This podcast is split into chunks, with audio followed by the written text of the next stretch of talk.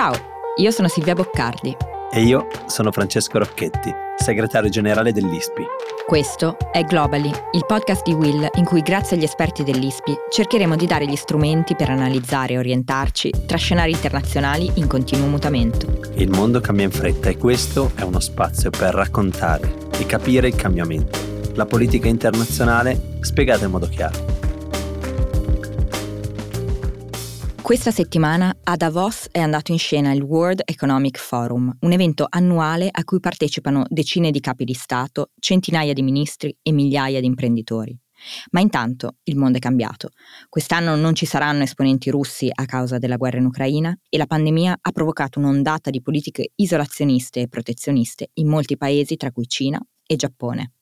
La globalizzazione, uno dei principi alla base di Davos, è a rischio? Oggi ne parliamo con Davide Tentori, analista del programma Geoeconomia dell'ISPI. Ma prima volevamo iniziare chiacchierando di due temi che ci hanno colpito questa settimana, due grandi questioni. Fra, io so che tu volevi parlarmi di Biden. Ma sì, perché appunto non so se tutti lo sanno, ma nei giorni passati Biden è stato in Asia e ha fatto un viaggio per ricordare al mondo che la crisi ucraina è sì importante, ma non li sta distraendo dal loro grande obiettivo del ventunesimo secolo, quello di rivaleggiare con la Cina, no? Doveva essere un viaggio ricco di accordi commerciali, di strette di mano, ce ne sono state.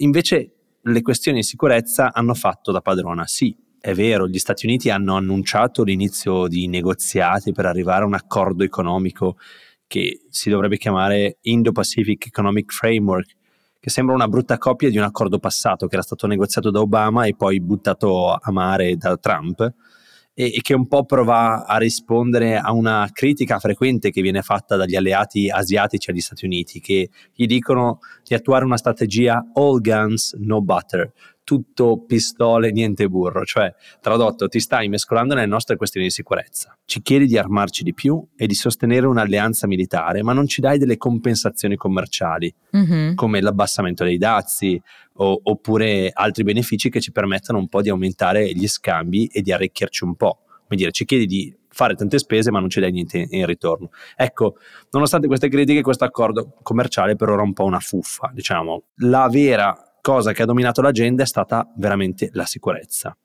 In primis ha fatto scalpore perché Biden ancora una volta, per la terza volta credo, abbia smentito la policy ufficiale della Casa Bianca su Taiwan, cioè Biden ha detto se Taiwan verrà invasa noi risponderemo e aiuteremo militarmente Taiwan, interverremo, cioè ha detto molto di più di quanto non avesse detto con l'Ucraina, ci ricordiamo che con l'Ucraina lui non ha detto niente, no Silvia, cioè non aveva detto noi interverremo, aveva detto alla Russia non intervenire ma non ha detto se intervenite in Ucraina interveniamo, ecco su Taiwan l'ha detto, anche se la policy della White House da sempre non dice questo.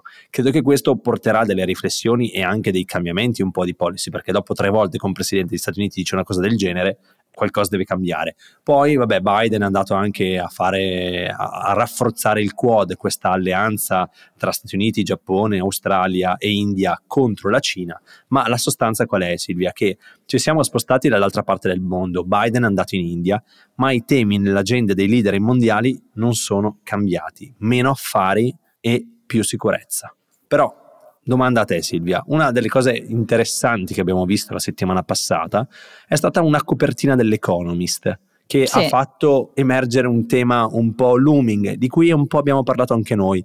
Ce lo racconti meglio? Sì, in realtà ne abbiamo parlato diverse volte e sicuramente ne avrete sentito parlare anche, diciamo, altrove, però questa volta abbiamo i numeri, ecco, l'Economist ci dà i numeri.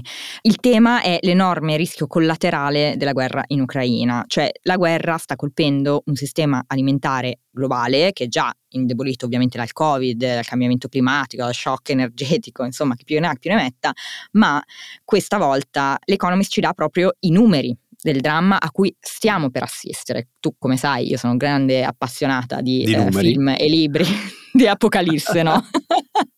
Anche di numeri però, perché no? E qua effettivamente lo scenario è quasi apocalittico, cioè la Russia e l'Ucraina forniscono il 28% del grano che viene commercializzato a livello globale, il 29% dell'orzo, il 15% del mais e il 75% dell'olio di girasole, e insieme contribuiscono a circa la metà dei cereali importati da Libano, Tunisia e 2/3 per Libia ed Egitto. Quindi le esportazioni alimentari dell'Ucraina hanno sfamato fino ad oggi circa 400 milioni di persone, ma ora sono completamente cessate, e quelle della Russia pure sono a rischio. Quindi i prezzi sono volati, sono aumentati del 53% dall'inizio dell'anno, e dopo il 16 maggio che c'è stato, diciamo, quella situazione di leggero caldo in India, per cui l'India appunto ha dichiarato che avrebbe sospeso le esportazioni, i prezzi sono aumentati di un altro 6%. Quindi, diciamo, dall'inizio della guerra ci sono 23 paesi, tipo Kazakistan, Kuwait, eccetera, che hanno dichiarato che metteranno delle restrizioni sull'esportazione del cibo, perché ovviamente sta diventando sempre più difficile dare da mangiare a tutti, e se il commercio, appunto questo scambi si interromperanno, il rischio è, questo ci dice l'Economist, che potrebbero scoppiare carestie in diverse aree del mondo. Quindi non stiamo parlando di una carestia mirata, ma di una carestia globalizzata. L'Economist ci dice però anche che un sollievo immediato potrebbe avvenire se si sbloccasse, tra virgolette, il Mar Nero, perché appunto ci sono circa 25 milioni di tonnellate di mais e grano che sono ferme, no?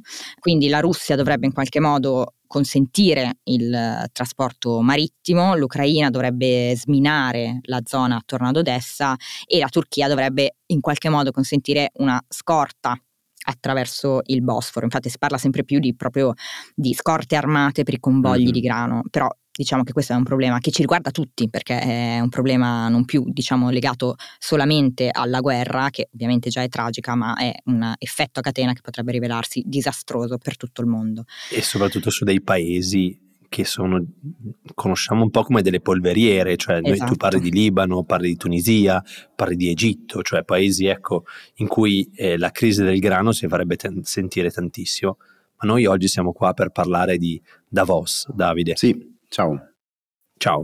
Ciao, esatto. Ora arriviamo alle stanze dei bottoni, no? Abbiamo parlato un po' di globalizzazione. Qual è lo stato, diciamo, della globalizzazione ad oggi rispetto a quello che sta succedendo a Davos? Innanzitutto diciamo che lo scenario, il paesaggio è diverso, perché questa volta non c'è la neve, ma si svolge a maggio, dopo appunto l'interruzione per la pandemia. Ma a parte questa battuta iniziale, diciamo che lo stato della globalizzazione sicuramente non è il migliore da alcuni anni a questa parte. Sicuramente, come appunto dicevate voi in precedenza, gli scambi globali sono messi a dura prova da una seconda crisi, quello che è stato chiamato un secondo cigno nero, diciamo, dopo quello del coronavirus, della pandemia nel 2020, che già aveva messo sotto stress le supply chains globali. Pensiamo appunto, abbiamo parlato per mesi anche in questi podcast di colli di bottiglia che sembravano essere un po' in via di soluzione, ma in realtà si stanno rimaterializzando, non soltanto in Ucraina, nella regione del Mar Nero, ma anche per esempio in Cina, con la recrudescenza del Covid. Sì, con tutte quelle città chiuse in lockdown. Esatto. Però vorrei, diciamo, darvi anche un messaggio un po' meno negativo e non troppo apocalittico. Vai, ci serve in questo momento, Davide. Proviamoci, se esatto. Ci guardiamo un po' in prospettiva, in realtà il sistema, diciamo, del commercio, degli scambi globali non è così messo male, se posso usare questa espressione, perché vediamo per esempio i dati del commercio di beni nel 2020. C'è stata una contrazione del 5% rispetto all'anno precedente, che può sembrare tanto, ovviamente non è un dato positivo, però se noi paragoniamo questo calo rispetto a quello che si verificò nel 2009, cioè ovvero nell'anno in cui la crisi finanziaria globale, insomma, ebbe i suoi effetti più dirompenti su tutta l'economia mondiale, in realtà in quell'anno vediamo che gli scambi commerciali calarono di oltre il 10%.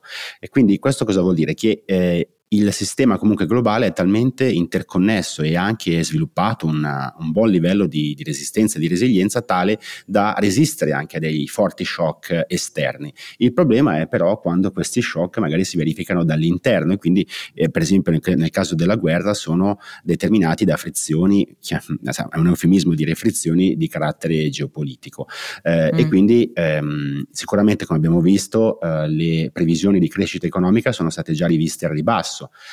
Il Fondo Monetario, per bocca proprio della stessa direttore generale Kristalina Georgieva che ha parlato a Davos, ha definito questa crisi come potenzialmente la peggiore dalla seconda guerra mondiale ad oggi per l'economia globale, e in effetti la crescita che doveva essere di quasi il 5% diciamo a livello globale nel 2022 è stata già ridotta al 3,6% con la revisione di aprile. Ma scusa Davide, ci hai dato un parziale nota ottimista, provo a introdurre un bemolle, e cioè il paradosso di Davos. Cioè noi in questi giorni stiamo vedendo persone che a Davos, il posto principe dell'interconnessione, della globalizzazione, si prova a far ripartire il mondo del libero scambio, degli scambi commerciali, ma la realtà in cui viviamo è una realtà totalmente diversa, è quella di un mondo sempre più diviso, cioè che noi lo vogliamo o no. Con la Russia noi abbiamo deciso di non commerciare, le nostre aziende stanno uscendo, soprattutto quelle grandi, lo stiamo vedendo, McDonald's ha annunciato, insomma le abbiamo sentite tutte. Con la Cina stiamo scegliendo di non commerciare, soprattutto gli Stati Uniti, cioè quel famoso decoupling, lo sdoppiamento delle due economie, insomma del mondo cinese e il mondo occidentale, cioè è un mondo comunque sempre più diviso.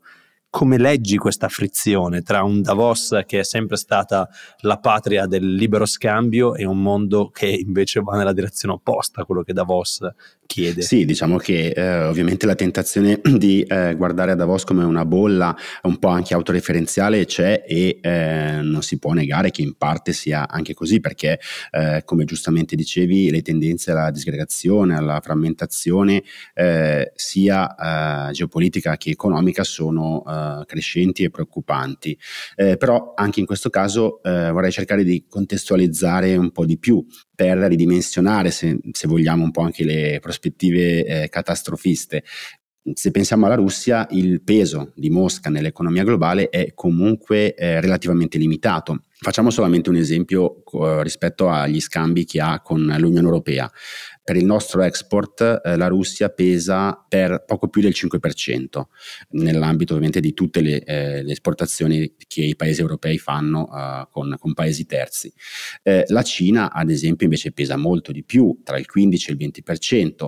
Ovviamente la Russia è molto importante per alcuni beni critici che sono da un lato ovviamente l'energia, dall'altra le materie prime agricole e anche minerarie, però ovviamente quello che preoccupa di più è quello che potrebbero fare altri attori, ma la Cina, nonostante i contrasti che ci sono, soprattutto con gli Stati Uniti, però è ha fortemente beneficiato della globalizzazione negli ultimi decenni, e proprio per questo anche alla luce di questo si può leggere il comportamento prudente e a volte magari potrebbe sembrare ambiguo, ma comunque improntato a prudenza da parte della Cina nei confronti di questa guerra, dato che in un momento in cui poi la Cina sta soffrendo per un rallentamento pesante della propria economia, sicuramente non può permettersi altri scossoni. Ecco. Scusa Davide, io vado e provo a introdurre una serie di bemolle, oltre a quello della mia voce che come sentite è molto bemollata. Davos quest'anno. Un altro indicatore che è significativo è il ritorno, diciamo, il ritorno della geopolitica, per far felici i fan della geopolitica. Cioè la finanza, le aziende sono forse scese un po' dall'Olimpo, no?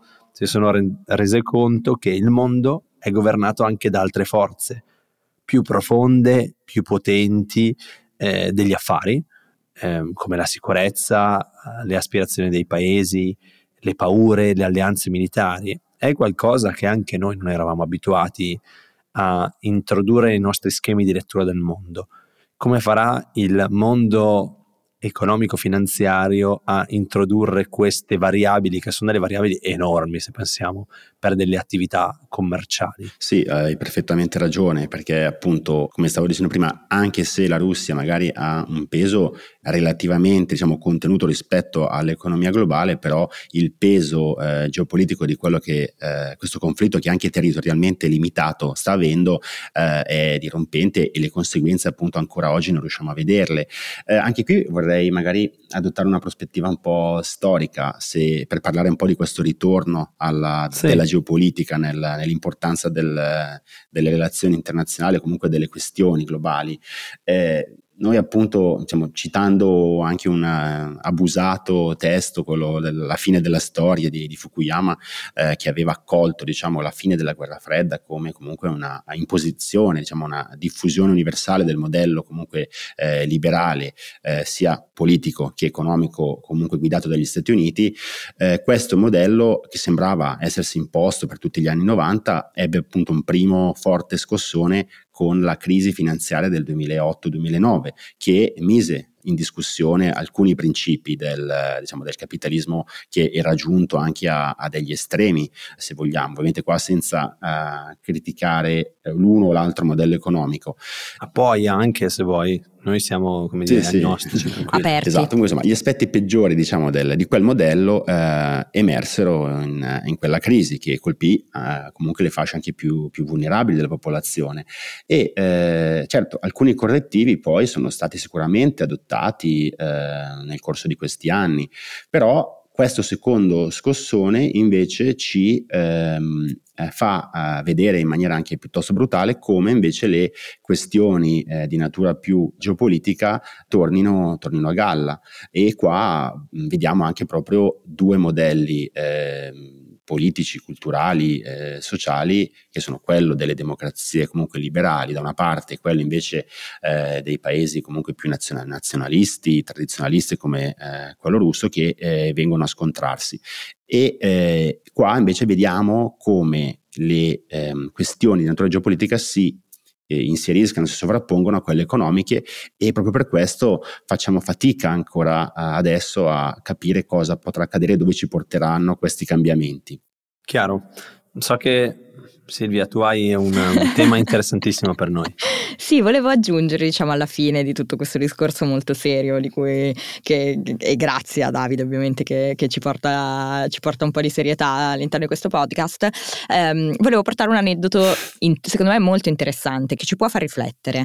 Praticamente quest'anno a Davos c'era un programma nuovo, proprio un progetto, cioè la Medical Psychedelics House of Davos, cioè 40 sessioni e relatori tra ricercatori, imprenditori, investitori, ma anche sciamani che parlano del ruolo, diciamo, delle droghe psichedeliche, soprattutto in aiuto, diciamo, a tutte quelle che sono le malattie mentali, i disagi mentali. Diciamo, il fatto che se ne parli a Davos secondo me è super interessante, perché dimostra quanto l'industria delle droghe psichedeliche stia diventando importante, soprattutto ovviamente negli Stati Uniti, ma sempre di più anche in Europa. Questo proprio perché appunto ci sono un numero di ricerche sempre più crescente che dimostra i benefici, diciamo, di questi farmaci, sempre più possiamo chiamarli farmaci psichedelici, che vengono utilizzati nelle terapie appunto per una serie di disagi mentali, depressione, ansia, PTSD, eccetera. Secondo me è un tema interessante di cui si parlerà sempre di più. Non ne so nulla, ma è affascinante. Molto affascinante. Già l'idea di chiamarli farmaci penso che sia, dal punto di vista lessicale, sarebbe un salto incredibile. Non ne so nulla, mi affascina, è bello, Silvia, moltissimo, questa... sempre di più vedremo ministri e consiglieri sotto effetto di non quello di LSD.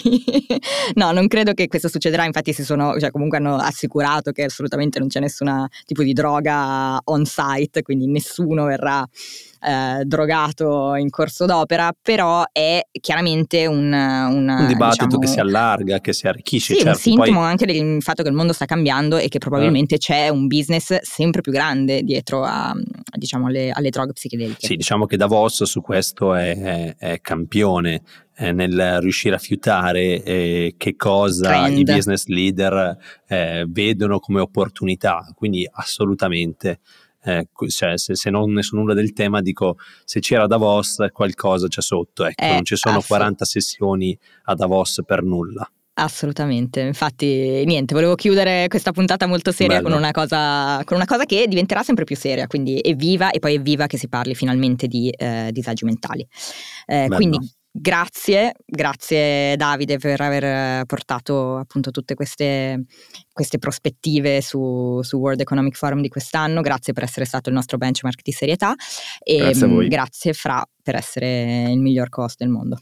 Beh, come farei senza di te, cara? Insomma, oggi è un giorno di complimenti, ma mi stai consolando solo perché ho una voce che… Esatto. Oggi è andata così. Grazie Silvia. Grazie a tutti e ci sentiamo tra una settimana. Ciao.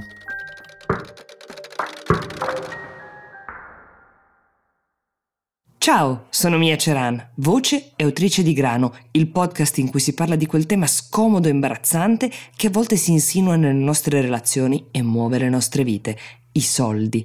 Lo trovate su tutte le piattaforme e potete scriverci le vostre storie a grano@willmedia.it.